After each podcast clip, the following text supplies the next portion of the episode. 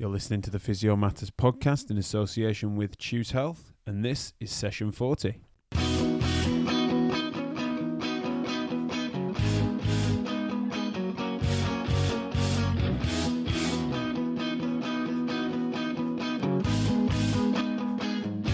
Welcome back to Physio Matters. I'm Jack Chew, and despite vicious April Fool's Day rumours, I uh, will be hanging around for the foreseeable. We need to do a little bit of housekeeping because we managed to fool quite a few people, uh, including including some sort of uh, partners and long-time supporters and patrons and all sorts of people that we managed to fool, which sort of backfires in a lot of ways. So here's here's uh, here's the clarification that uh, no, I won't be stepping down from Physio Matters anytime soon. Um, Physio Physio Matters team haven't done a deal to turn Physio Matters into a uh, virtual university where podcasts are the predominant mechanism of teaching. Although you know it, it's certainly feasible, isn't it? I think that's why we fooled many people. Um, which and that that fake project hasn't been fake funded by the CSP and Nuffield. That's also not true. Um, our clinical lead Mark Reed isn't retraining to be a sport and exercise medical doctor. Um, I can't remember what else. What else we we we lied about, but uh, there's a few things that came out in and around uh, that time which are happening though. We'll be relaunching Physio Natters. Uh, that will uh, be mainly hosted on Facebook. We're going to be doing live streams rather than edited interviews uh, with all your favorite characters, so you'll get visual and audio for Physio Natters. Uh, there's also our student focus group, uh, student and early career professional focus group that you need to follow on Twitter and Facebook, especially if that, that fits your bill or you happen to have an interest in the development of, of our up and coming professionals in uh, in the industry, then then make sure you follow them. They're creating some brilliant content and they'll be pushing some live streams also onto their channel, hopefully in the foreseeable. So uh, great group, of, great group of people that we're working with there that, that are doing fantastic work. So please do follow them. Um, there is also a, a, if you're interested, there's a few people, uh, only a few, might I add, that seem interested in my sort of thoughts and feelings on uh, all things in the industry and, and wider. So anything that healthcare touches, I often find myself commenting on. I'm rather opinionated, as many of you will know, and therefore I'm going to be hosting a conversation be- between myself and various friends of mine in and out of the industry on controversial topics. And it's called Chewing It Over, and it's going to be the show where friends try to stay friends. And so we're going to talk out um, certain certain uh, features that are often hot topics in which is stoked and the premise being that if it can't if a conversation can't be edgy and controversial and still amicable between friends then we really are screwed um, so that's that's our plan, and that again is on, on Facebook. So find us on Chewing It Over with Jack Chew on Facebook, and that'll be going on, on live streams through Facebook. And for the podcast purists, don't worry, I'll I will probably push that out to iTunes when I get round to it, so you can get that in the usual way that you'd get this show and others. Um, we've got an awful lot of stuff going on. Um, with Chews Health at the moment. Mark Reed is taking lead of a clinic that we're running now in Altrincham, Cheshire. So if you have any patients, I know we, we get a lot of listeners worldwide, but also the UK is the majority of what we see. Um, then, if you have any patients that you want to refer to us, which often happens, we've got an influx of that, which is why Chews Health's operated as a second opinion consultancy company for a number of years now, where we'll go out to other people's clinics and to sports teams and facilities that, that are provided by the referrer or the patient. And more and more people have wanted to come to us, um, which is something that we've needed to therefore provide some space. So we're starting to open a few clinics uh, across the country, and uh, we've got a new one in Cheshire, in Altrincham. So if you have any patients in and around the region that you uh, feel you want to refer into us and want want our opinion on, then please do send them over. Get in touch on the Chews Health website. Another thing that's going on, we've got a couple of spaces available. Not a lot of people know that we do clinical mentoring, and the core team uh, at Physio Matters and Chews Health do clinical mentoring for clients worldwide. So, um, from new graduates to experienced professionals to, to students that we Skype on a monthly or fortnightly basis to talk over clinical topics. Um, it's certain sometimes it's body parts sometimes it's concepts sometimes it's sort of a basic evidence evidence based or complex evidence based thinking sometimes. Um, and we've had a couple of spaces that have opened up recently mainly because the people we've been working with for the months and years past are now absolute geniuses. So they no longer need us. They are probably we could learn more from them now uh, than they can from us. So they've flown the nest and uh, instead we've got some spaces opened up so please do get in touch inquiries at chewshealth.co.uk if you want to email but also you can find us in our usual social media places and if you'd rather grill us publicly I'm already aware of the time, so um, I'll crack on. But wanted to give a quick thank you to everyone that's given feedback on the last episode. As you can imagine, incredibly personal to tell my story of uh, what I've been going through with my back and leg problems recently. Um, and so the feedback's been wonderful, and I really was touched by people reaching out and, and giving uh, their thoughts on not just the episode but also on how I've been getting on. So thanks for that. Um, so today's episode is on ankle instability with Eamonn Delahunt. I introduced him in our conversation fairly thoroughly, so I won't linger too long. He's an Irish physio and researcher uh, that we got pointed in the direction of by our aforementioned brilliant student group, uh, Owen Cunliffe who uh, is one of the team there. He suggested that we uh, check out his stuff, and, and we were pleased when we did to find exactly the sort of guest we wanted to talk about ankles with. And so I uh, hope you enjoy this conversation that I have. So I bring you Eamonn Delahunt. Well, I'm delighted to be on the line with Eamonn Delahunt. I hope I've pronounced that right. You might get an immediate correction. Um, who's going to talk to us today about all things ankle instability, both acute and chronic. And delighted to have had uh, to have Eamonn on the show because we've been meaning to cover ankles for a while, and we've been looking around into the marketplace of ideas as we often do to find people that are notorious for working on consensus, working in collaboration, as well as having their own hand in more specifics within that field. And uh, Eamonn ticks all of those boxes for us. We're also very fortunate to be uh, leapfrogging from a BJSM podcast done with Eamonn and Karim Khan very recently.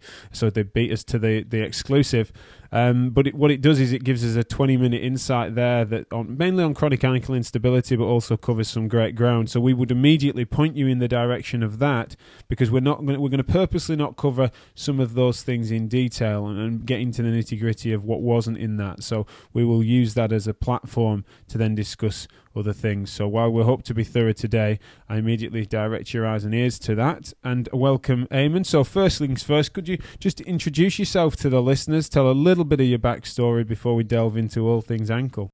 Thank you very much, uh, Jack. It's great to speak with you today, and thanks for this opportunity. And hopefully, I can uh, provide some information that will be useful to the listeners. So, um, regarding my background, I studied physiotherapy um, as my undergraduate degree, came straight from what we call secondary school or, or high school. So, started my undergraduate degree in 1999 and finished that as a four year honours degree in 2003.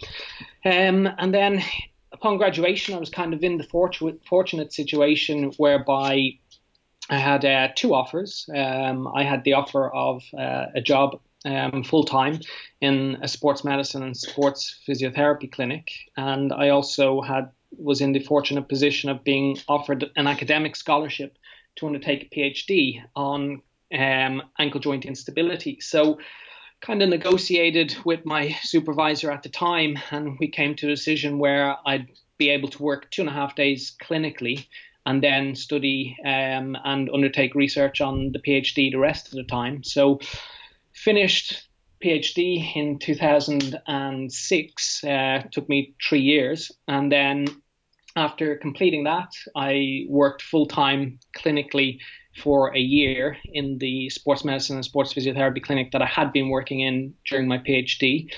Um, and then in 2007, the opportunity of a faculty position came up in UCD um, in the School of Physiotherapy and Performance Science, as it was called then, and was lucky enough to um, be appointed after an interview. Um, at that time, I continued to work clinically um, two evenings per week and um, did that up to around 2010, 2011. Um, and at the moment, I'm an associate professor in the School of Public Health, Physiotherapy and Sports Science in University College Dublin, and mainly have the typical academic roles of teaching, administration, and research. Fantastic. So uh, lovely and thorough through your career, but but always founded in in sport. Was that spe- specifically athletes of various levels, or did you see some sort of Joe Bloggs off the street, um, non-sporty customers too? Yeah, so it, it was a, a, private sports medicine and sports physiotherapy clinic, um, and we had contracts with a number of different athletic teams, but not specifically high level athletes. So people playing amateur soccer, amateur tennis, you know, would have been a large proportion of the patients that we would have seen through that clinic. Yeah. Okay, lovely. And so having having read as as much of your research as I can get my hands on, although uh, not all of it, of course, because you are rather rather well published, well cited. But if I was to to summarise, I think is it is it reasonable for me to say that it's mainly lower limb, certainly these days? And if I'm right, then do you mind explaining as to how that came about? Why why that interest? Yeah, definitely. Um, yeah, so you you're correct in that observation. It's actually quite um, interesting because my final year undergraduate thesis was looking at uh, shoulder muscle activation and shoulder um, patterns of movement in people with shoulder pain. But then the opportunity came up to study for a PhD um, on the area of ankle joint instability, and I guess that kind of guided my direction in terms of concentrating on lower limb injuries and also due to the fact of the demographic of patients that I would have seen when I was working clinically, mainly were people participating in field and court sports.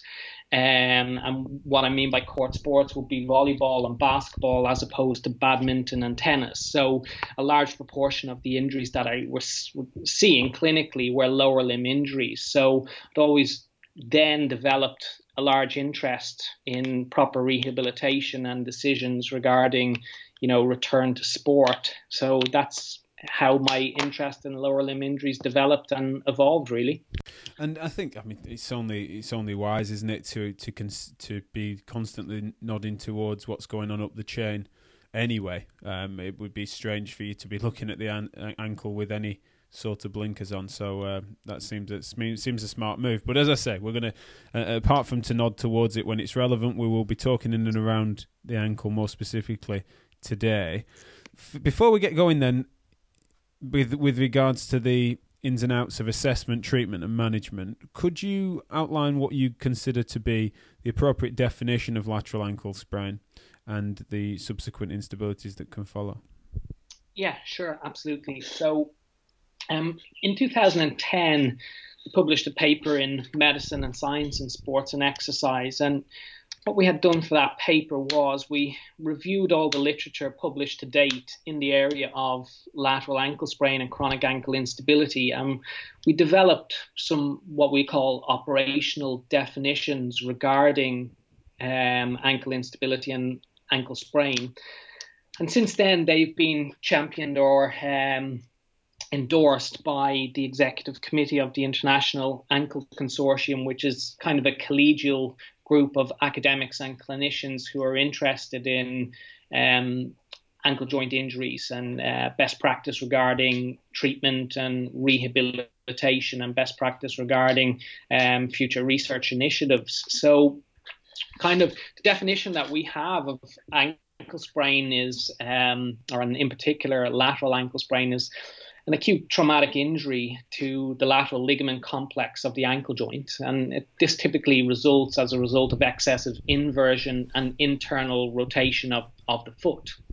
And it typically results in some initial initial deficits of function and is associated with some level of disability. So what we mean by that is it's characterized by uh, for example, pain, decreased weight bearing, inability to uh, to walk properly. So that's what that group has um, championed as a definition of ankle sprain. And your um, that that particular work was cited within the consensus document that we'll make available to the listeners, of course, and uh, highly That's recommended for them. Uh, it was cited within that uh, as being the the the, def- the, definition of choice. I'm I'm completely comfortable with it. Is there any alternative definitions out there that, that or any pushback that you've had in and around that definition that are worth mentioning? Um, we've had no ill response to that or no negative response to it. Um, as you say, it's has been has been cited and it is endorsed by this collegial group, which is made up of you know international representatives from North America, from from Europe, and from Australia.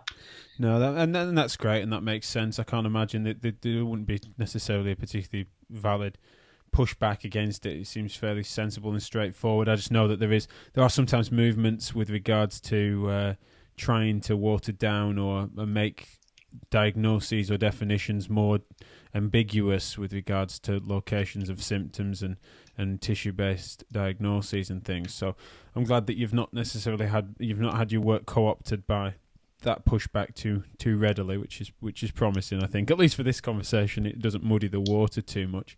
Um, if if we can, this is reading the consensus document as well as understanding this both clinically and from further reading, the the importance on of, of talking about these issues and coming to a sensible sort of uh, gold standard on this is particularly important because of the societal burden of what lateral ankle sprain then leads to. Can we talk a little bit about prevalence? And I know that there's some data presented in your work and you're aware of the statistics on this. So, can we, for our listeners, outline the importance of us managing these things well and, and certainly better than we are now?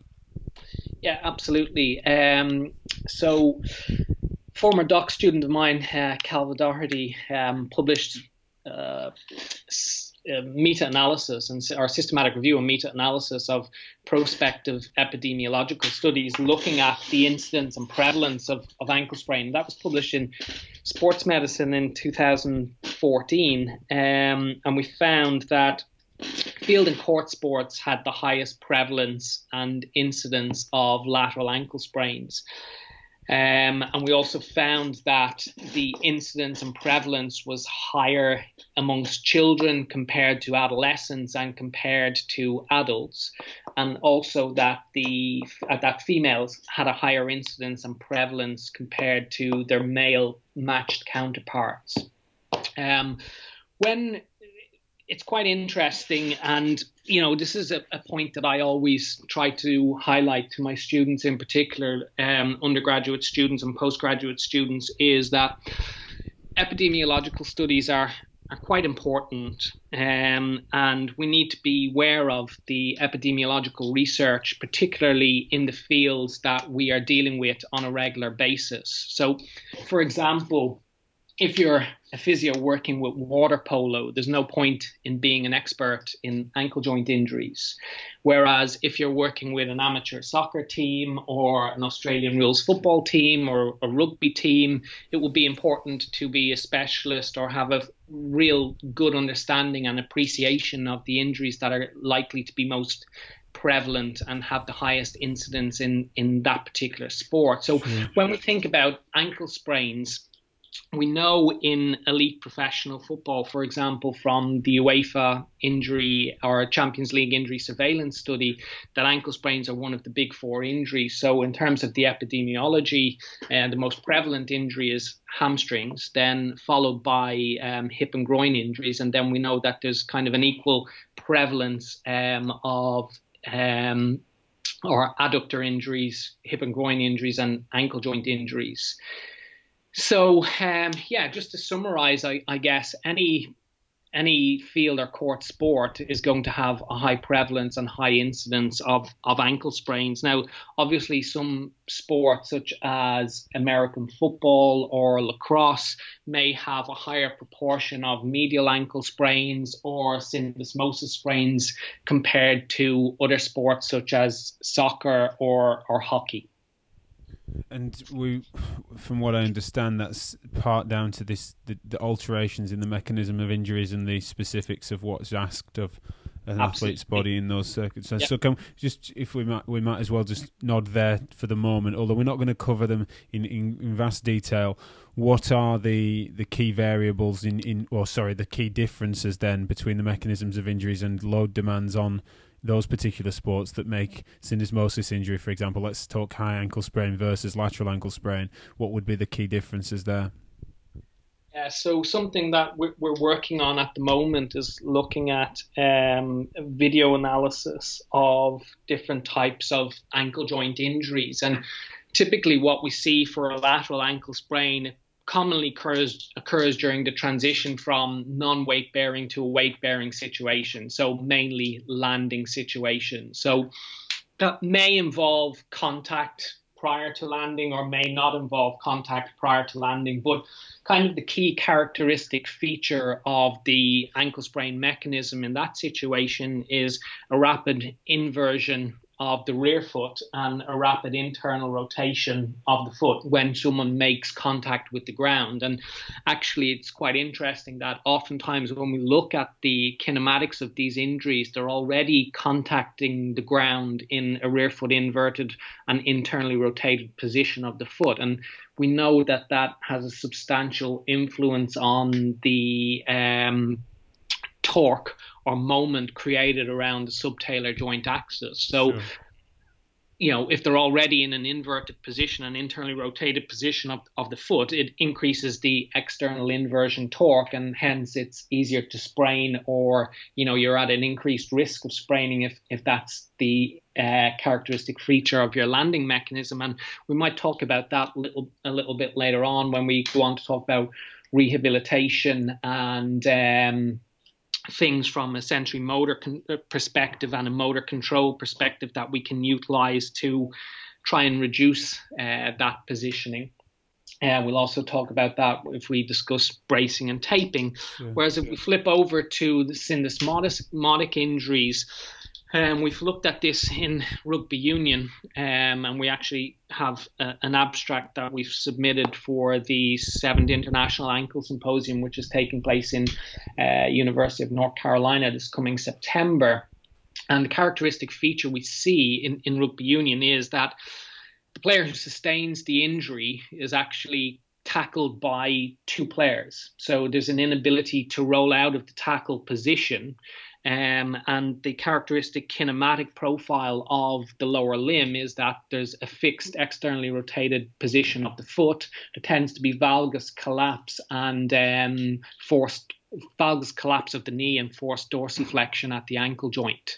So typically someone being blocked or held up from the front and then maybe tackled from the side contact made around the, the, foot or ankle, holding that ankle and foot in place, valgus collapse and forced dorsiflexion um, at the ankle joint, and that's that's a characteristic feature that we've seen in quite a number of of these injuries. Sure. Well, no, thanks for covering that because it is important for us to recognise, even if if we're not in part if we're not party to the mechanism of injury, either on a, a video replay or watching that live, which of course none of us can can see all the details, but to understand these things and, and get the a full description, uh, which is I'm sure something we'll talk about when we talk about assessment in a second, but it's a super sure. important thing, and there are there are key differences there, different force variables being asked of different people in different sports, um, super important to cover. So thanks for that. Now.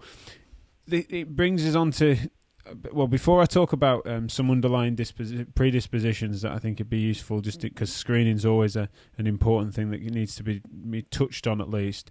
But before I do, how does this uh, prevalence and, and mechanism map onto the general population then? How does that then look with regards, because it's not just athletes, I mean, uh, right. job yeah. logs can trip over a curb and, and, and these things can be problematic, and we'll talk about some of the um, difficulties that they can have that are sometimes different to an athletic population later on in the podcast. But how does that how does that map onto the bigger data? Yeah, when we look at the epidemiological data of, of lateral ankle sprains, we see that there are it is the most prevalent musculoskeletal lower limb injury in uh, the general population, and that confers a substantial health burden because you know there's consultation fees as a result of going to the ED. There's days lost um, through work. There's days lost through school. So basically, the the economic burden um, is quite substantial. Um, and we do we do talk about that in our position statement. Um, we've undertaken um, a prospective study of first-time ankle sprainers that presented to the emergency department. That's, we have a, a university affiliated Hospital um, here in UCD, and this was part of Cailbhe Doherty's PhD. So we recruited people with a first ever ankle sprain and followed them up. Um, or assessed them within two weeks of injury, followed them up at six months, and followed, and then at one year post injury. And we found some inter- interesting stuff. But just to summarize that, yes, lateral ankle sprains in particular are probably are are the most prevalent injury or lower limb musculoskeletal injury in, in the general population. So, as you rightly point out, that can be someone, you know, walking a, across cobblestones. It could be someone hiking um, on or trail running, or it could be someone uh, going over on high heel shoes.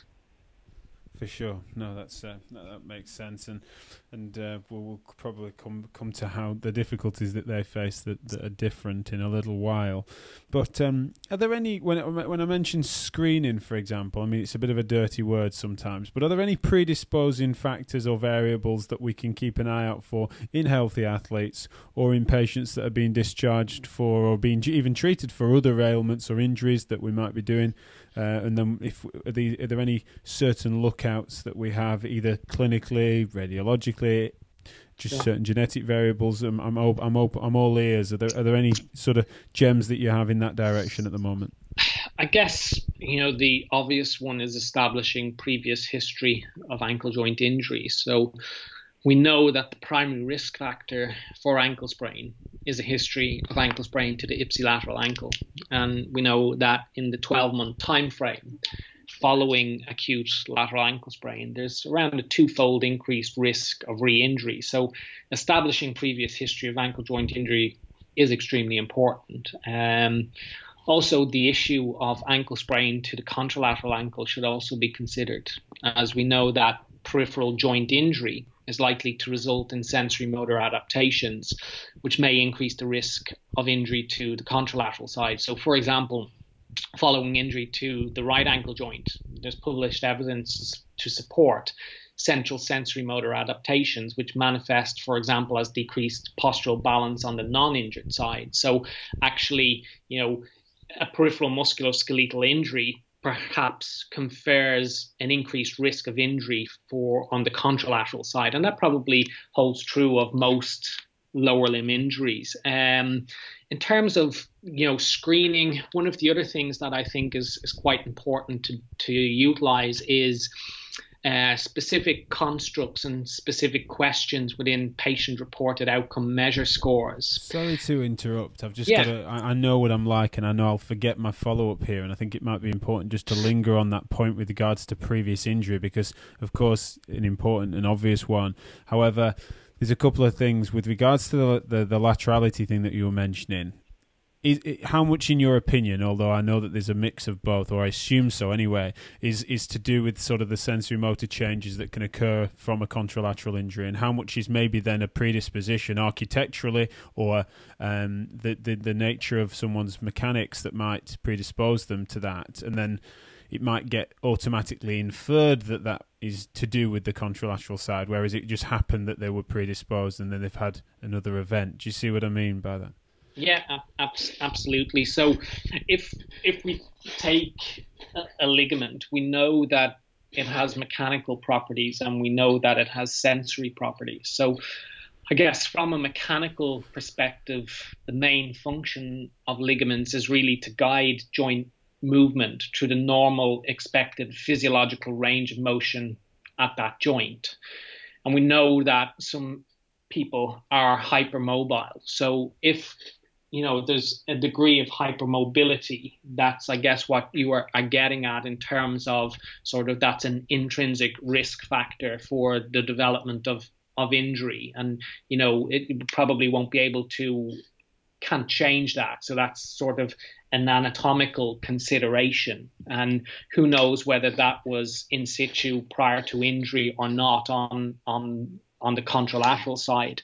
But we certainly know that ligaments they have sensory properties. So they have projections to the gamma muscle spindle system. We have they we know that there's projections to ascending pathways and hence, you know, overall governance of joint stability can can be influenced by injury on the contralateral side. But it is an important point that you, you do raise, but there is an increasing body of literature um, suggesting that these um, ascending and descending pathways are implicated in, in injury. Right. Okay. So yeah. So so it, to to to probably overly over summarize or oversimplify a little bit is is that you you would probably lean towards it being a more top down sort of uh, regulation predisposition than than it being something structurally uh, predisposed. Is that a fair enough sort of probably oversimplification, but yes, kind of yeah. what you mean? And then a second one really is. I, I get a little bit torn on this because I've probably only met a couple of patients in my career that haven't had an ankle sprain before. So, because it's just one of those things that we, we all, at least if we go far enough back, uh, especially when we say clumsy preteens, it's just almost like you're dragging your feet and you're bound to go over on your ankles at some point. So, is is that not an extraneous variable that's hard to account for when you when you're screening someone and you're thinking, oh, here we go, this is a recurrent ankle sprain, or when really they're just telling a, a story of life that most would would have. You know, how far back do you go, and what specific details might we pass out to know about the relevance of previous injury? Yeah, it's it's a good point, and certainly in the prospective study that I mentioned earlier on. Um, our exclusion criteria actually was that they, you know, could have had no history of ankle sprain, our previous ankle sprain. And in that situation, we probably had to turn down three in four participants. yeah. So it took us two years to recruit 80 participants. Wow. Um, in terms of our inclusion criteria, they had to be over 18 years of age as well. Um, so it is quite unique to get a cohort of first-time ankle sprainers. And Absolutely. if we look at some of some of the published literature um, there isn't a lot out there on people with first ever ankle joint sprain. And I think our study was actually the first to evaluate sensory motor properties um, from a prospective perspective in people with first ever ankle sprain. Mm-hmm. Um, when we think about rehabilitation and patients presenting to us with a lateral ankle sprain, I think the, the key component to consider um, is what type of rehabilitation that they have been through, and really does that rehabilitation reflect the range of sensory motor deficits that we are likely to encounter? Mm. And my guess would be no, rehabilitation probably isn't as comprehensive as it should be. So yeah. there are likely to be lingering deficits there six months, a year, 18 months, two years following uh, last ankle sprain. Absolutely, no, that's and that's a great point. I suppose now that we've got your work to lean on, if we, if we well, if we're recognizing variables that are in keeping with your descriptions in your research, then we might therefore be, in a position to say these are relevant features of a previous injury. So I suppose it, as as ever, the, the conversation moves forward and the guesswork gets narrowed. So that's a really really good point and, and a useful one.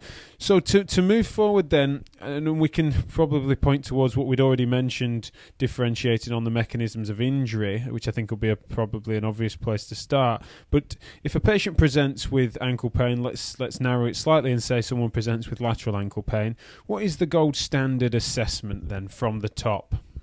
Okay, perfect. So obviously we think about you know the classic subjective and objective examination. Um, from a subjective perspective, the main things that I would be interested in would be mechanism of injury, because that's going to point us in the direction of the likely structures to be injured. So, for example, um, let's take a, soccer player.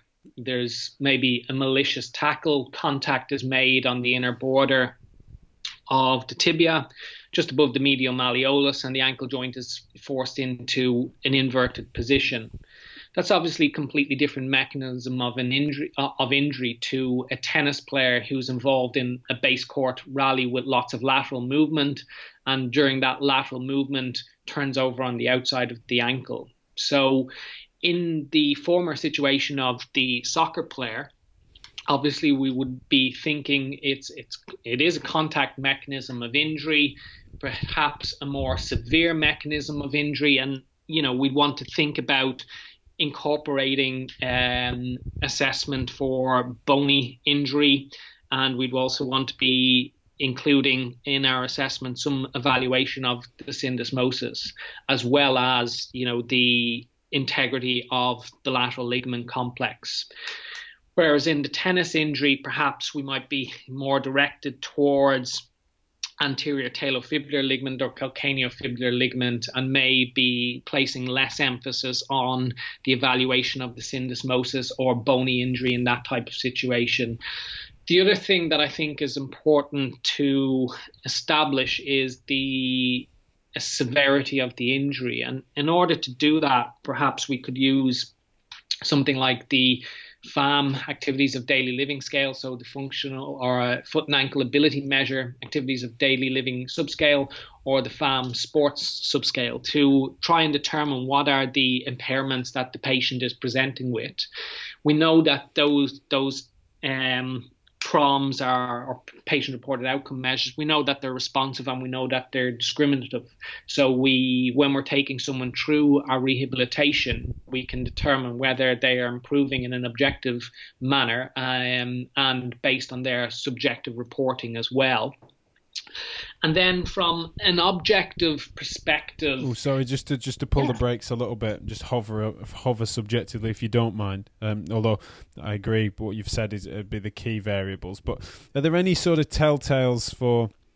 Let's say someone's cranked cranked over into an inversion injury, and we're, and we're dealing with something lateral ankle sprain rise rather than high ankle.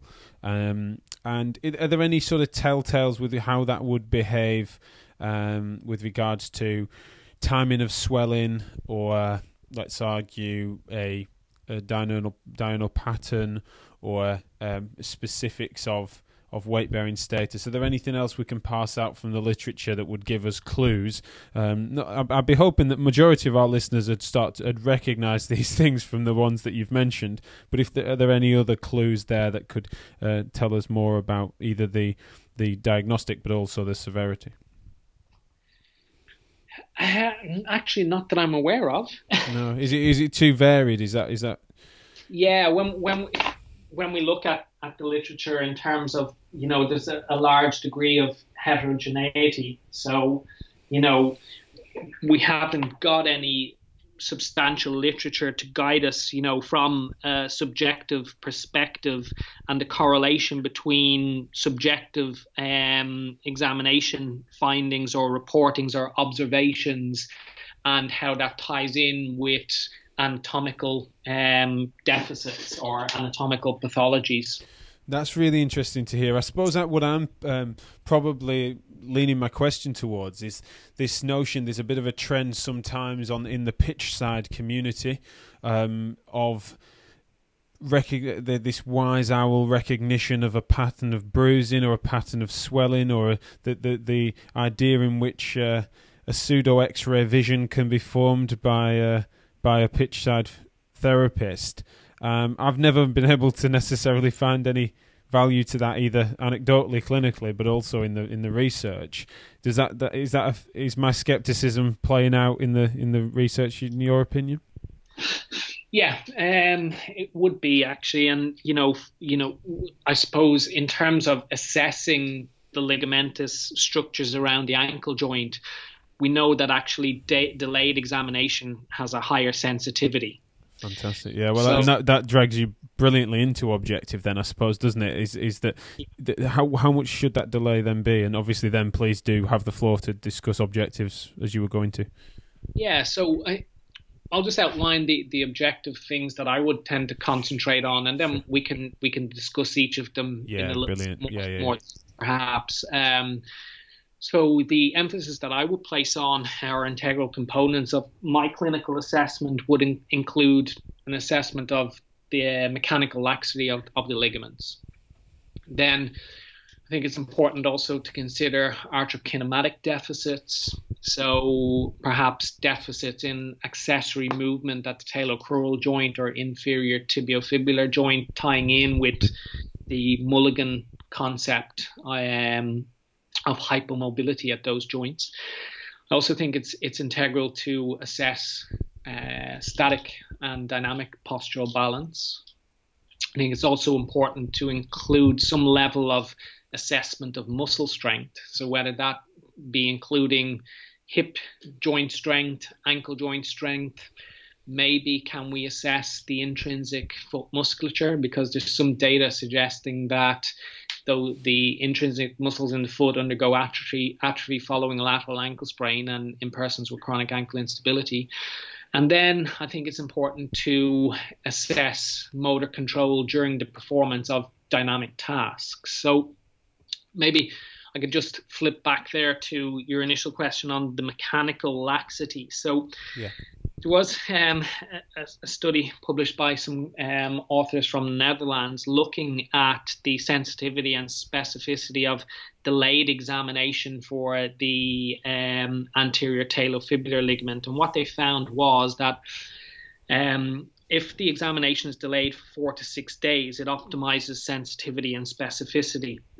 What they found was that the anterior drawer test is the most sensitive test and it has higher sensitivity than specificity, meaning that if we perform an anterior drawer test and we don't see a positive sulcus sign, we can be fairly certain that there's no complete rupture of the anterior talofibular ligament.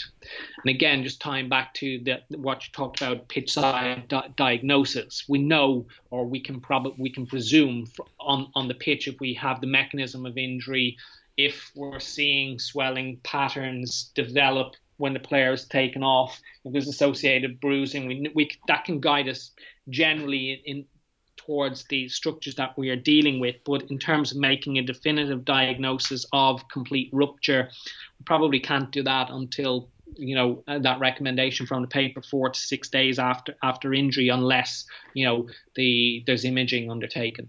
Absolutely, no, that, that makes a lot of sense. Now, just um, w- when you've just described the uh, the objective assessment process, I wouldn't disagree with any of it at all. I suppose just to just to try and be a bit more detailed, if we can, on that, because they were still within broad categories, weren't they, with regards to assessing yeah. strength, assessing static and dynamic balance, uh, yeah. a, a, and you're describing a, a palpation and, and special test, shall we say, assessment more specifically. But with regards to, let's start with then resisted strength, would that be reasonable to do is just a, an isometric resisted in different parts of range of different lower limb muscle groups or just movements, shall we say? Or is that something that would be, if we're talking about what the gold standard would be, to refer to my, you know, my, my main question, mm. would that have to then involve the involvement of uh, dynamometers and the like?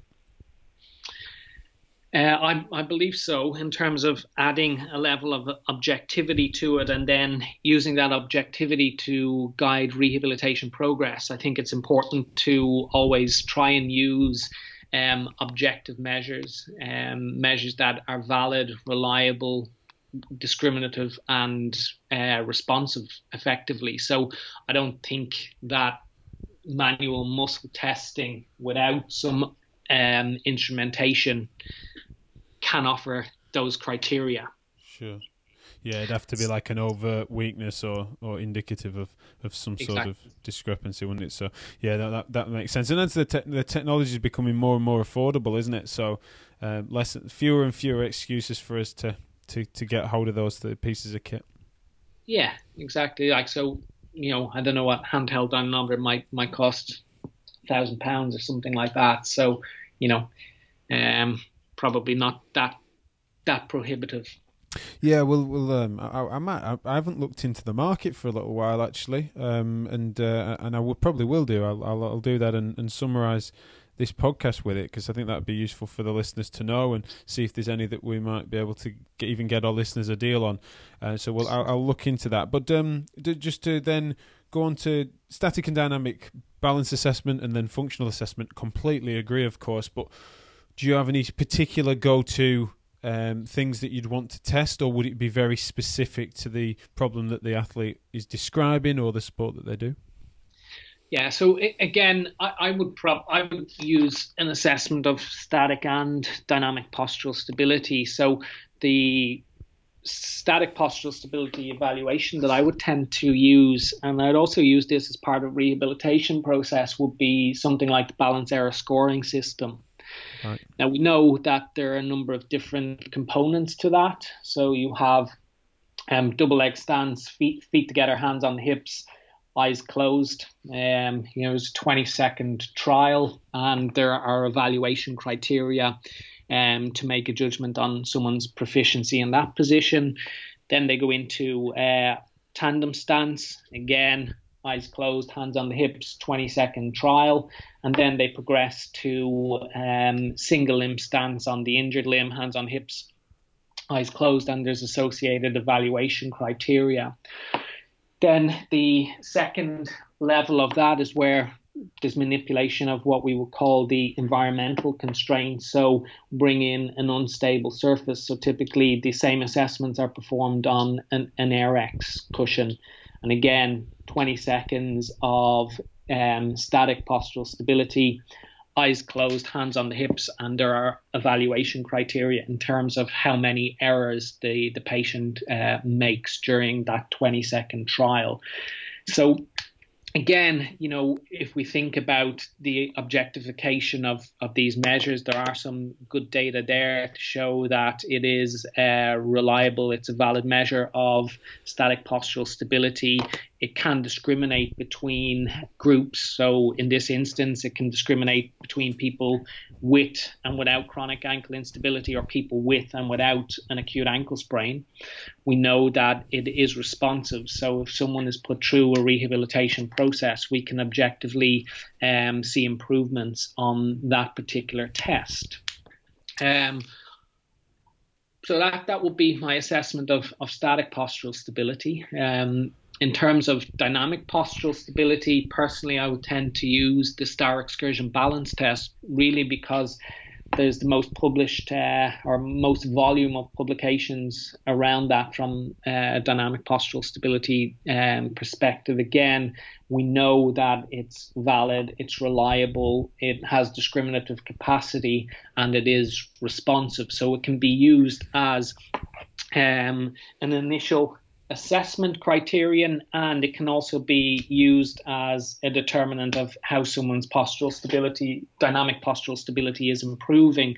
And actually, um, Phillip Gribble from University of Kentucky published a nice paper a few years ago, I think it was 2012 or 2014, regarding um, how to undertake uh, an assessment using the star excursion balance test. And typically, he advocates using the anterior reach direction, posterior medial reach direction, and posterior lateral reach direction. And the biggest mistake that people um, make is that they actually don't normalize the patient's um, test uh, result to their leg length. So, for right. I reach 60 centimeters in the anterior direction, but I'm only five foot 10, and someone else reaches 60 centimeters in the anterior reach direction, but they're six foot two.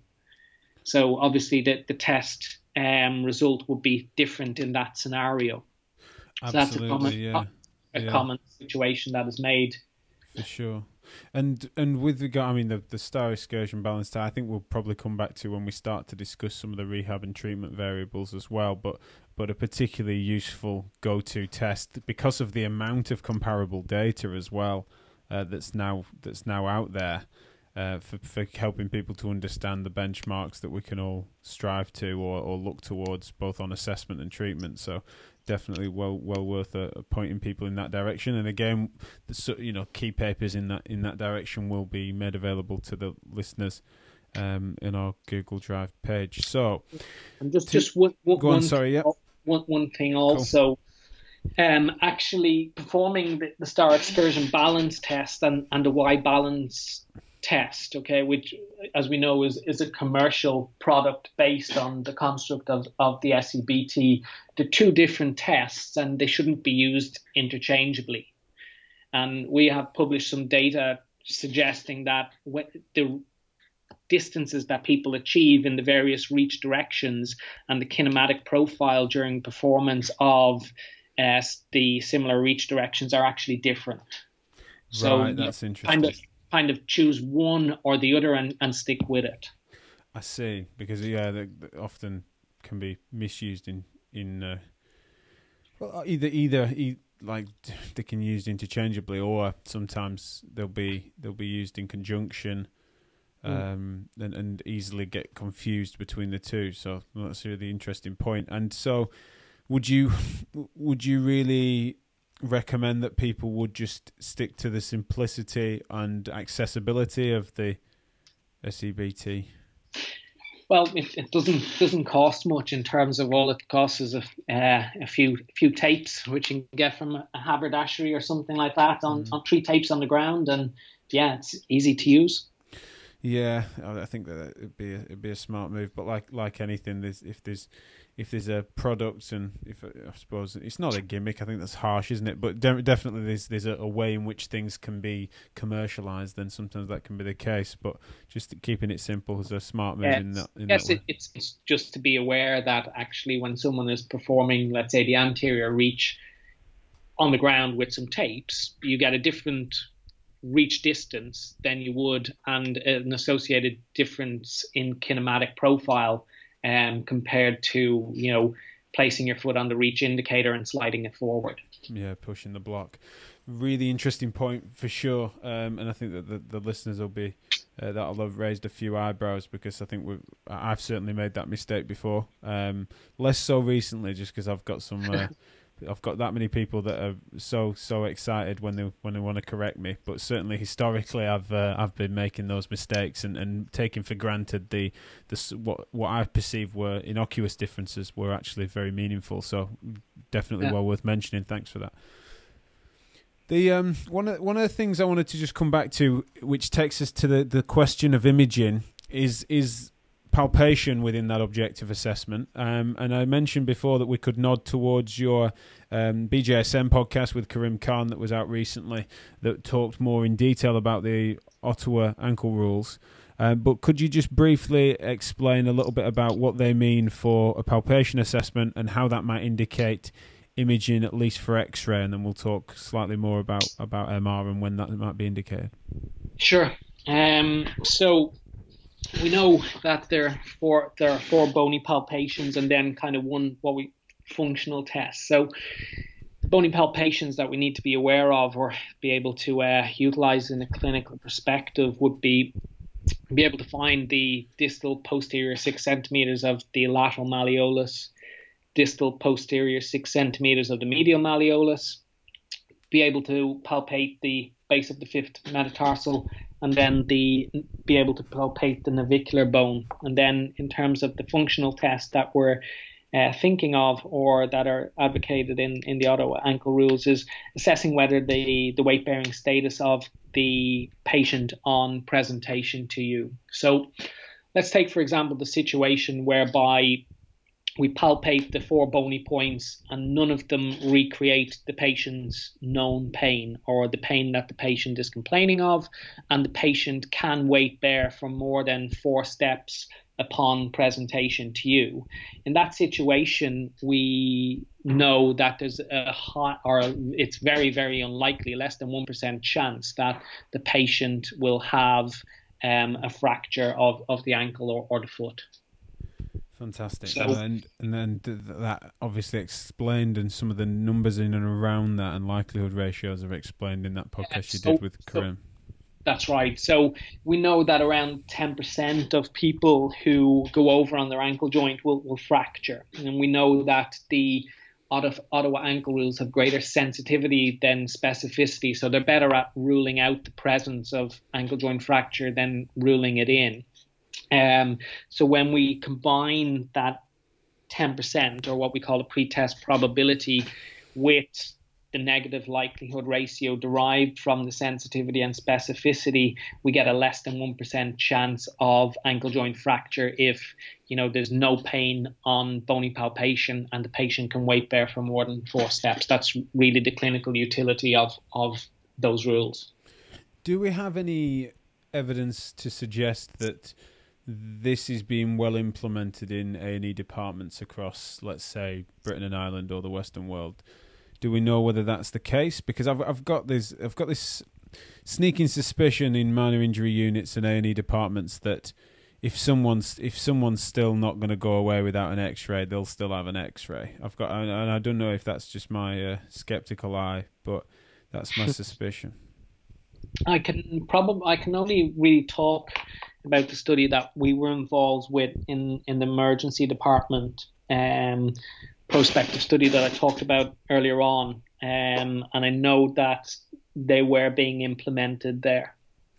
Sure. I'm, yeah, I'm but we don't we don't have sure. any broader information about what's being done elsewhere and whether the Ottawa rules are, are being yeah, used properly. Like that that type of of audit hasn't been published to to my knowledge, but um, cool. I, I, certainly I certainly know when it comes to treatment that the treatment that is being administered or the advice that is being given sort of kind of positions it as it's just an ankle sprain, it's fine. Yeah, yeah. Partial weight bearing, return to full weight bearing as soon as possible, and you will be okay. So that's certainly a, a deficit that needs to be addressed. For sure, yeah. There's a there's a really frustrating, polarizing situation, isn't there? Where it's it's it's only a sprain gets wheeled out, but then also if uh, if it goes too far the other way, and it's uh, there can be a, a real um, vigilance that can be created over an overprotection of a joint that is sometimes inherently healthy to move on. Um, so we don't want either of those. So yeah, as ever, these conversations live in the middle ground. So really, really interesting point. Um, and and maybe we can mobilise the the listenership to try and help us with that and find out. We can talk about gold standards, but we also want to know how that maps onto reality. So perhaps the listeners can let us know what's going on in their areas, as well as potentially giving us some audit data if they do have it. If they do have access to these departments, it'd be really useful, and we can maybe add to the add to the data that way. Sure. Yeah. So to move just before we move on to, to treatment, and I do want to get there because there's there's a lot to discuss. But um, are there any differential diagnoses uh, that that can either masquerade or can can linger in and around a lateral ankle sprain that we need to just be mindful of that might mean that they alter the time frames or the rehab response or other factors that contribute to that? Sure. Um, I guess just just two that jump immediately to mind um, in terms of missed diagnoses, and they would be uh, syndesmosis injury and then osteochondral injury. So syndesmosis injury kind of touched on previously. Um, there is some good work from the University of Sydney going into the sensitivity and specificity of, of clinical assessments um, compared to magnetic resonance imaging diagnosis. Um, and what that group reported on was that palpation of the anterior inferior tib fib ligament was the most sensitive test. And then the squeeze test was the most specific test. So if palpation of the anterior inferior tib fib ligament, which is easy to palpate between the extensor tendons, so between tibialis anterior and extensor digitorum tendons um, on the dorsum of, of the foot. If that's positive, then we should combine that with the most specific test. And the most specific test that that group um, evaluated was the squeeze test. And if the two of them are, are positive, then there's a high likelihood that the anterior inferior tib fib ligament is damaged and in that situation it would be appropriate to proceed through to you know uh, MRI examination or indeed arthrogram in consultation with an orthopedic surgeon. Um, and then the other thing uh, that I mentioned was osteochondral injury. So any microfracture or um, subchondral cyst. And that tends to be um, persistent, deep ankle pain um, with the presence of persistent swelling in and around the anterolateral aspect of the ankle. And it tends not to respond too well to the traditional exercise based rehabilitation or conservative rehabilitation initially. Yeah, and is is it that that failure to respond that gives the best indication in that direction, or are there other cl- classic signs that might indicate a, say, talar dome osteochondral lesion, for example? I guess just just two things, and yeah, certainly the, the failure to respond to what we might think is is just an ankle sprain or just ligamentous involvement, but then again, the description of the patient of where the pain is, and they, it's typically characterized by a deep pain within the ankle joint itself rather than an anterolateral pain or a sure. pain that's reproduced on palpation of, let's say, the anterior talofibular ligament or the inferior aspect of the calcaneofibular ligament. Something so I've sorry, do go on. No, no, I was just going to say that would be the, the characteristic feature. Brilliant. And and something I've just realised I forgot to ask was when we if we're suspicious of a frank rupture uh, from the from the assessment we've just done, which has yep. uh, been wonderfully thorough as we mentioned, gold standard. But is is it then MR with a view to reconstruction as a matter of of standard with without um, any particular caveat? I think that's going to be predicated by conversations with the patient and you know the level of activity of the patient um, in terms of whether we're dealing with just a member of, of the public who has no substantial physical demands other than let's say recreational sport or whether we're dealing with a, a high level athlete who's involved in elite field or court sports because a certain proportion of people will do well just with functional rehabilitation and then supplemental external support through braces or taping. So, not dissimilar in a sense to uh, the ACL conversation. Correct. And now, I've, I suppose I've, um, I've lent towards still scanning those individuals, though because I'd rather kn- I'd rather know. Yeah. I, I don't know that maybe that's is that me being risk averse or is that reasonable? I think it's it, it is reasonable, and you know most people when they consult with you they want a definitive diagnosis. So if we you know undertake our anterior drawer test and we see a positive sulcus sign and you know the whole ankle translates forward, we can be relatively certain that there's rupture of the anterior talofibular ligament in that instance.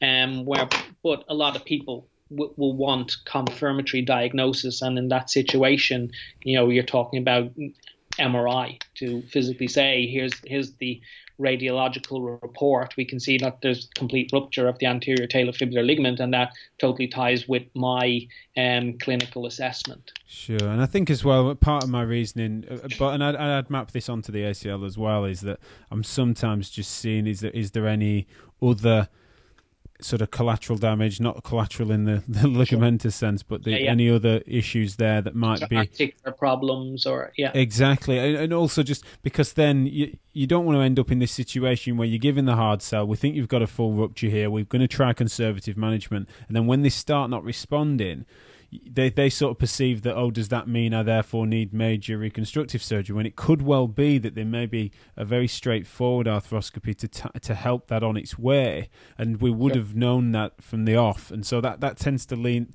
I do lean that way and do find myself getting some imaging for those. So yeah uh, and you know things like you know uh, uh an associated peroneal tenosynovitis might show up or something like that as well. Exactly. I was just going to mention the the peronei and also the the neural structures, particularly laterally. They, they can.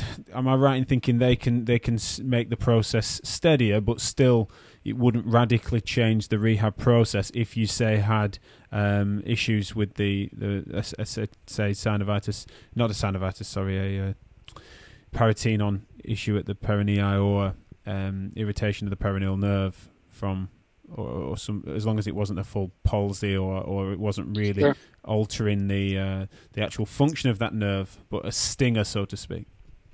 Yeah, I think you know your your your rehabilitation process is not going to be drastically altered by by those two situations. Yeah, just sometimes slows the slows it down, can make it a little bit more sensitive, can't it? But lovely. Let's let's move forward then to to treatment. And there's um, there's there's two sides to it really. There's the I'm interested in the immediate sense then. So when we've cl- once we've cleared for fractures, uh, what's the best practice care in the first few weeks post ankle sprain with regards to say swelling management, to tape or not to tape, to brace not to brace? How would you, how would it be best managed in say the first couple of weeks? Yeah, so um, just going back to some of the literature that's out there, um, we've recently just published a or a meta-analysis of systematic reviews in this area, looking at treatment and prevention of acute and recurrent ankle sprain that was published in BJSM um, in January. And the main recommendations or findings of that systematic review is that there's strong evidence for NSAIDs and early mobilization for them for um, pain, swelling, and function following acute ankle joint injury. Um, and there's moderate evidence supporting exercise and manual therapy techniques for improving outcomes for pain, swelling, and function. And then, if the primary objective is to prevent recurrent injury or the development of chronic ankle instability, there's strong evidence for exercise therapy and bracing.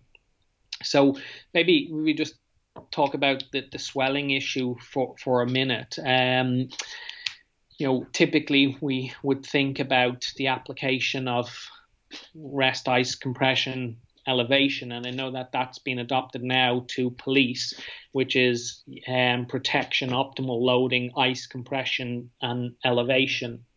So there's been relatively few studies evaluating um, mechanisms of controlling swelling, and you know typically from physio school or you know as as an adolescent and you injured you you'd ice the area.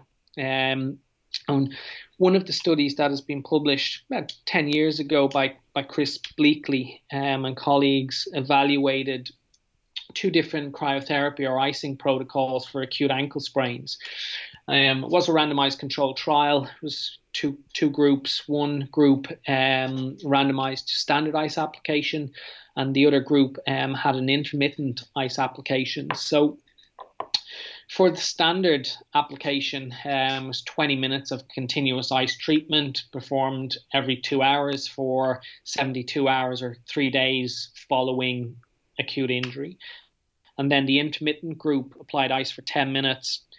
Ice pack was removed for 10 minutes, um, and then a further 10 minutes of ice application. So in total, in both situations, ice application was 20 minutes. The, the intermittent protocol was 10 minutes on, 10 minutes off, 10 minutes on. And they looked at um, primary outcomes of pain, function, and swelling. And the only difference that they noticed between the two groups was in terms of a favorable outcome for function in the first week after injury for the intermittent group. And after that, there was no differences in function, pain, or swelling over the course of a four to six week follow up. So there isn't any substantial evidence to support the use of um, cryotherapy applications other than an initial, perhaps analgesic effect. Yeah, and, it's, and a lot of the mechanistic research has suggested some of the age-old thoughts with regards to vaso vasoconstriction and the like have been somewhat debunked. Is that reasonable to say? I would agree. Yeah, absolutely. Yeah. And and so in in that sense, one of the one of the times where ankles have come up on the Physio Matters podcast is about uh, about twelve months ago or so. Um, was um, with Professor Sally Lamb with regards to what does optimal loading mean? Should we cast them um, for uh, a, few days? Uh, should we? Does optimal load mean to, to what, what weight bearing can be tolerated? What's your position on that then? Yeah, so I think an initial period of protecting the ligament is important. Um, and again, when we look at, at the literature, we see that there are better outcomes um, with initial support in terms of external bracing or external taping when compared to cast immobilization for a period of days. So effectively, what we're doing is we're, we're protecting the ligament, we're allowing a certain amount of loading through the ligament, then that can be supplemented with functional rehabilitation, and that has been shown to produce better outcomes than a period of, of cast immobilization. I see. So that kind of links with this police principle of protection, optimal loading, ice compression, and elevation. So, so that would be a basic a basic rigid zinc oxide taping, would it? Is that, is that... Yeah, or uh, you know, a, a sem- semi-rigid external support.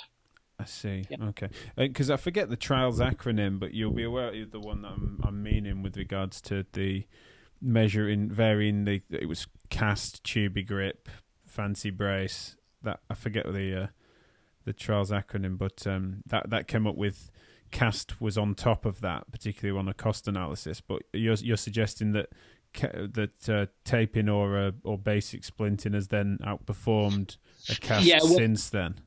Yes.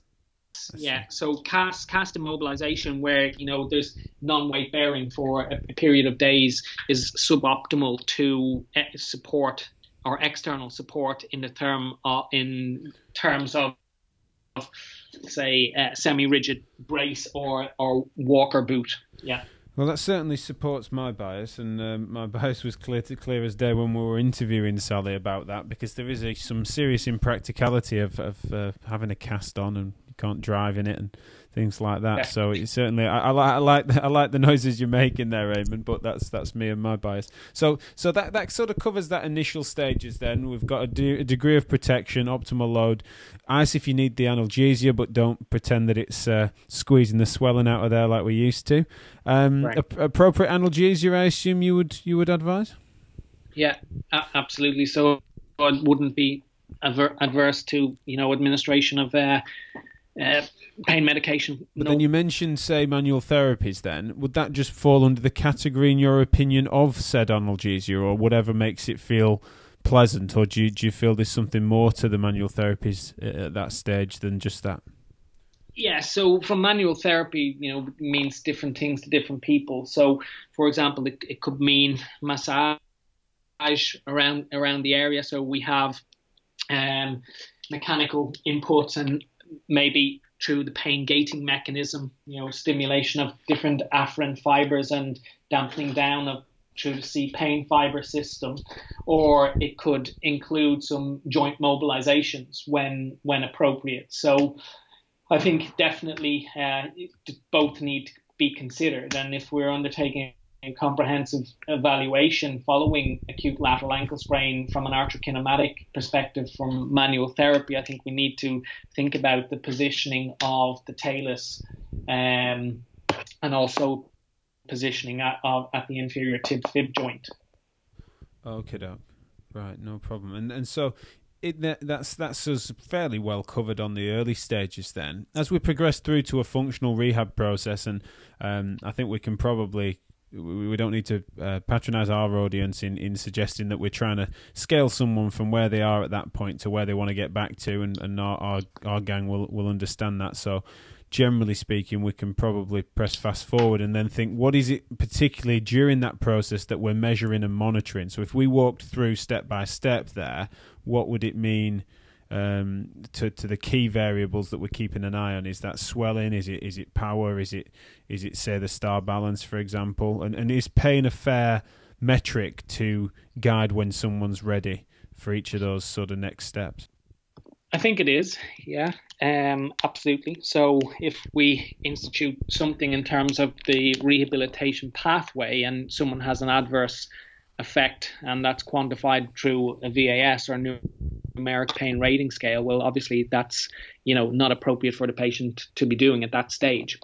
Um, in terms of what we should be monitoring, again, I'd be a big proponent of allowing the subjective and objective findings on clinical assessment really to guide the rehabilitation pathway. And you know, a big emphasis for me would be that it's important to utilize, again, objective, valid, reliable, discriminative, and responsive clinical assessments. So we allow those to help guide the patient's progress. And they also create patient buy in and they allow you to develop a, a good relationship with your patient. Because if you assess them using the STAR excursion balance test, for example, and their anterior reach or the posterior lateral reach increases from, let's say, week one to week two or week two to week three, well, you know that probably gives the patient some faith in terms of your your therapeutic intervention. Mm. No, that that that certainly uh, that certainly makes sense. Now, when when we're scaling people through the process of of lo- reloading and, and exposing them to more variety, I'll admit that I, I wonder if I'm a little bit traditional on this, where I do stay fairly sagittal in the early stages, keep it simple, make sure that we've got a good balance of range of movement returned, um, improve strength and capacity and confidence in, in simple tasks first. Am I being a bit over conservative there, or is there still a fair, reasonable rationale for that? Um, I think it's fair enough. Um, I'm, from our observations, certainly with the cohort that we had of those first time ankle sprainers, you know, we found a lot of them still six months, a year after injury, um, had difficulty performing a single limb task, eyes closed. Mm. So, um, so I think oftentimes there is this um, pressure to expedite someone through rehabilitation, um, and you know start to be more dynamic. Um, but one of the things that that I tend to utilize is kind of the dynamic systems theory approach to sensory motor control. And that kind of looks at things from the organism, the task, and the environment. So, if we think about the organism and we know that the organismic constraint in this situation is injury to the anterior talofibular ligament, well, in terms of our rehabilitation, what we can do is we can stress the sensory motor system by changing the task and also changing the environmental constraints. So, an example of, of that would be um, someone progress, someone starts off with tandem limb stance, eyes open. Um, we're happy on our balance error scoring system that they meet the requirements of progression. So we then progress them to um, tandem stance, hands on the hips, eyes closed, and we find that they, they don't tolerate that. Well, obviously, with them, we need to place an emphasis on that particular construct before we would then manipulate the environmental constraints. So, the environmental constraint in that situation might be where we add in an unstable surface. And that's how I'm kind of getting at previously using objective measures to manipulate the demands on the sensory motor system, whereby we can change the task constraint or we can change the environmental constraint. And I think that's hugely important regarding um, decisions of returning a person to, you know, training, modified training, or full participation in sport. Okay, and with regards to the uneven surface discussion. Um, there is, if I just dichotomize it a little bit more than than is the case, and say that there's there's a school of thought that, that just thinks that Bosu balls and wobble cushions are the thing that's going to cure cancer, and then you've got the another another side of things that just sees it as being nothing but a gimmick and has no value because it's not got any real relevance. I, I've, I found myself thinking that if someone's going to be exposing themselves to a variety of different surfaces, particularly your field sport people that will have um, a more inconsistent surface underneath them than say someone on a volleyball court, is is it is it of vital importance that we expose people to different surfaces, regardless of what the functional task that they're getting back to is? Um, or, or so so what so where's your position on that on that spectrum? Personally, I think it is. Um, the reason for that is what we tend to see um, following acute ankle sprain is a decreased ability of the person to explore their base of support. So, what we tend to see is a freezing up of ankle strategy of postural control and a shift towards a less efficient hip dominant strategy of postural control. So, if we think about using unstable surfaces, whether that be an Airex or Bosu, and you you know actually video what's going on around the ankle, we can see that it those types of tasks are actually demanding that the patients explore their base of support and they're quite demanding in terms of ankle strategy of postural control. And i think that's a key link in unfreezing that locked ankle strategy ah, okay so without without that unstable base they might get into a habit of the cheating strategies that we sometimes see locking through the ankle and using hip dominant strategies to to alter their their center of mass. Is that is that what you mean? Absolutely, and yeah, yeah okay. That's a that, and that's a, I think that's a that's a really smart position. I think that's that's, that's sensibly balanced.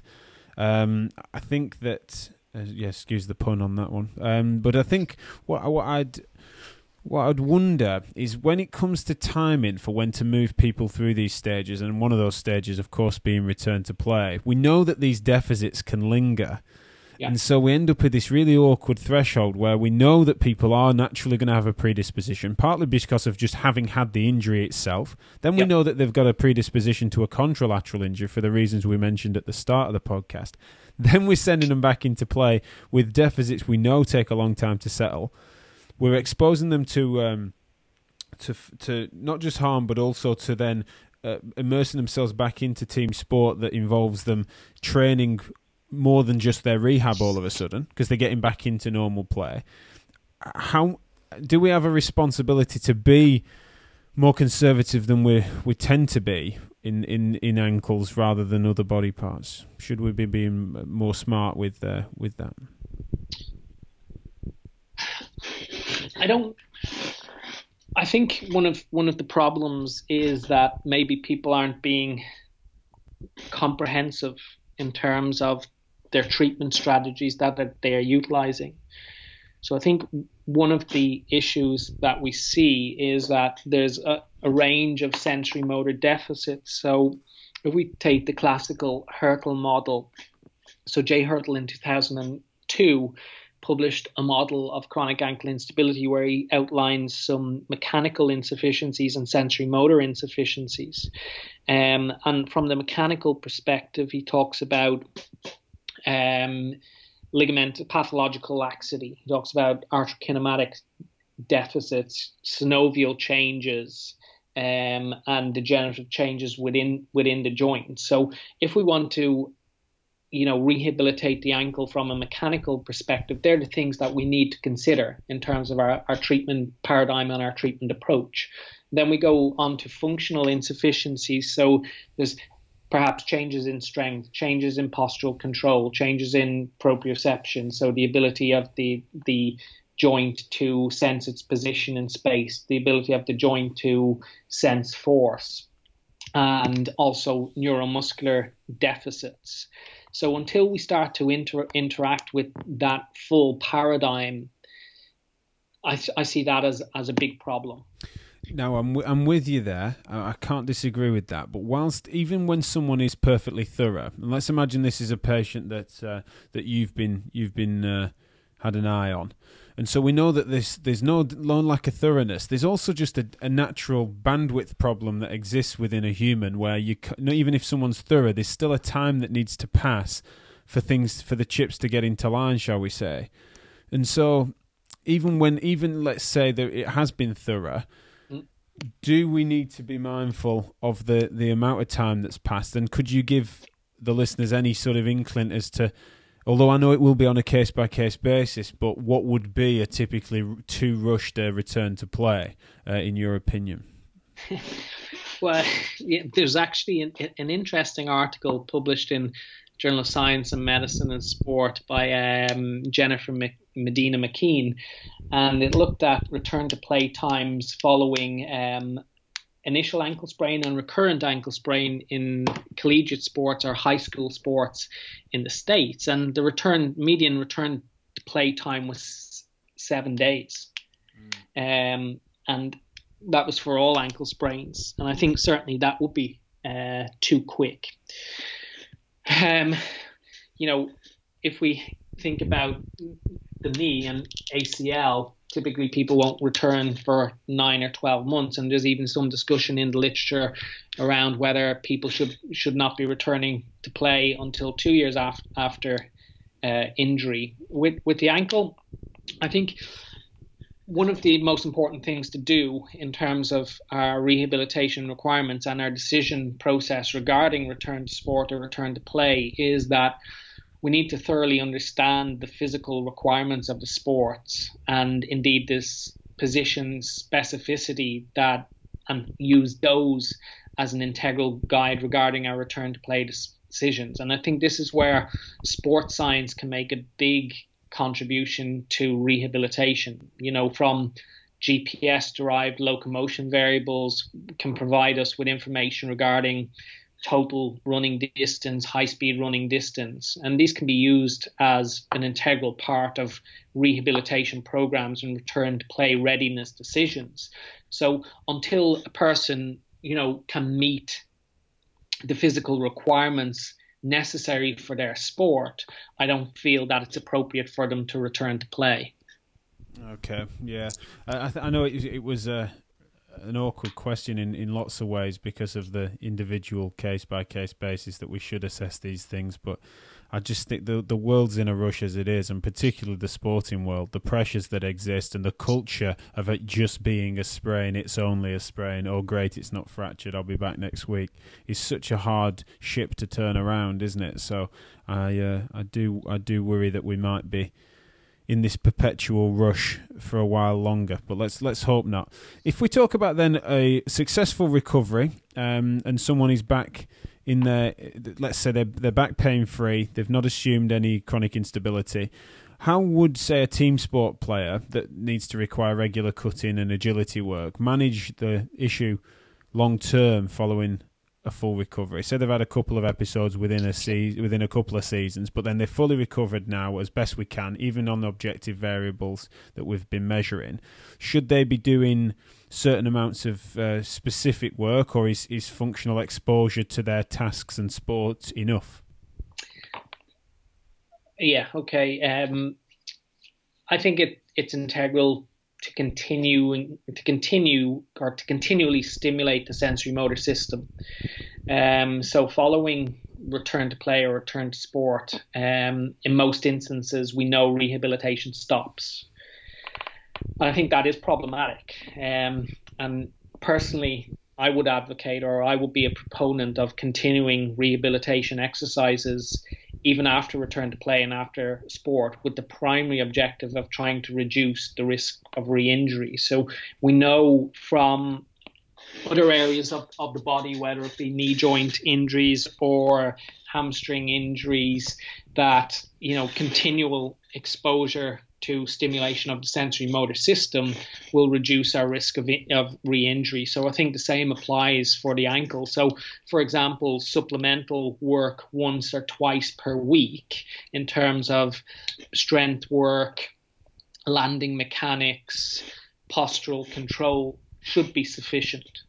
Do you think? Do you think that, that in team sports where they're doing plenty of cutting drills anyway, or potentially small box passing drills, say in soccer, would that would would that be sufficient to then? You'd need less specific work because you're getting that element within your training compared to someone that's uh, that's say not got that atmosphere around them. Even in volleyball, those drills aren't as as common, for example. There's there's very little literature out there regarding using agility work and, and cutting as as a primary component of rehabilitation programs. And we don't know whether regular exposure to that type of training actually reduces the risk of re-injury. Certainly what we what we do know from the studies that have been published two of the key central components that are integral to programs that have been shown to be efficacious for the reduction of recurrent injuries are postural control and our postural balance work and strength training. So, regarding uh, cutting and, and agility work, I can't be certain on that. So, as far as I'm aware, that, that that brings brings to a close my questions. Have you anything else that you'd like to point our listeners to, or uh, can you be found elsewhere across across social media, for example? Yeah, I'm happy for people to follow me on Twitter if they if they do so like. It's at Eamonn Delahunt, and um, I'd be more than happy to uh, interact with any of the listeners. Um, and if anybody has any specific questions, they can email me. It's eamonn.delahunt at ucd.ie, and I'd be delighted to um, open up the conversation. Fantastic. And what we're trying to do, particularly if we get episodes that get that kick up a load of uh, questions and, and comments on social media is we might start to engage some of our, our guests, both recent and past, into some Q and A's, uh, either on live streams or on or on Twitter. So keep an eye out for that, and perhaps we'll have uh, Eamonn back on the show sometime soon, maybe across on Facebook Live. So thank you once again for your time. It's been an incredibly informative chat, and I'm sure the listeners have got an awful lot from it. And we'll any any of the key papers we've discussed today, we'll make available to our listeners through the Google Drive page, particularly particularly our patrons who support us and keep this ticking over. So thank you so much and uh, all the best for the future. Thanks, Jack. So there we have session 40. Massive thanks, of course, to Eamonn, and uh, especially for his time as ever. Uh, we really appreciate it, and feel like we covered some brilliant ground there. Um, I always think it's a quite a messy, messy swamp, really, to um, to wade through between the neglect that comes from suggesting it's only a sprain, but also then the overprotectiveness that comes from, especially in sport, you see people that have uh, habitually strapped their ankle. Um, or have someone strap their ankle um, for the majority of their playing careers, and and I, I just think that this there's such a important middle ground to find there uh, that I hope we talk through sensibly. If you feel there's any gaps or you feel there's anything you'd like clarifying, then of course find us on social media. But also, if you think that there's something that we could probably just uh, there's questions that got un- got unanswered, and and I probably uh, could have asked or delved a little deeper, then please let us know, and we can try and get uh, see if we can and can spare us another five minutes, and we can just jump onto our live streams. That's the sort of thing that we're going to try and do uh, over on onto Facebook uh, and also YouTube to do little clips just to tidy up a few things. Um, some of your feedback from previous episodes has been just wanting to, us to clarify a few bits. We're going to be able to get our guests back on to do those sorts of pieces, uh, patch up jobs, shall we say, or to re clarify certain topics that were covered years gone by. Um, as you heard on the episode, I'd really value your your time if you would give us some feedback on what goes on in your emergency departments, minor injury units, or sports fields, or what happens in your physio departments with the majority of your colleagues. What is going on on the clinical front line with regards to acute ankle injuries or or uh, ankle instabilities? Um, it's really important that we've been doing this quite a while now. So episode forty, it's really important that we sort of understand: how, is the tide turning? Is there a is there a sensible middle ground being the majority, or is it still uh, that there's a there's a lot of dismissive attitudes or overcautious attitudes even that are going on uh, in departments, particularly emergency departments or physio departments across the world? So we we really want to hear from you. So please, if you could take the time to give us some feedback on that, and especially if you have any audit data that you can share with us that we can then share uh, far and wide, then we'd really appreciate that. Bit of a final update on the newsletter. We're going to get back on top of these things, but a lot of the extras that we'd normally give out on our newsletter, if you signed up on the Chews Health website, you might have seen we're a bit quieter or it's a bit more sluggish update in the Google Drive page. The reason is that a lot of that stuff goes through onto onto Patreon, and, and we focus our attention on extra content onto our patrons. So you've got a couple of options. You can either be be patient, and we will be sorting that out soon. Your other option is you throw us uh, a couple of quid on a monthly basis and, and jump on Patreon, we would also massively appreciate that. But also, we seem to be we seem to be entertaining our patrons fairly well. They seem fairly a happy bunch, so we must be doing something right. So please do consider joining us there and throwing us a few quid so we can keep making our content as we as we're doing and, and spreading our word as widely as we can to try and win what we consider the battle of ideas. So that's enough from me. I hope you've enjoyed this episode, and I'll be seeing you next month for more physio matters. Um, and also, then, as we've said, we are upping our content on all angles, uh, especially on Facebook and Twitter. So please do follow us at TPM Podcast, at Chews underscore Health, and the Physio Matters Podcast, and the Physio Matters Student Focus Group on Facebook. So for now, you've been listening to the Physio Matters Podcast, discussing physio matters because physio matters. Bye for now.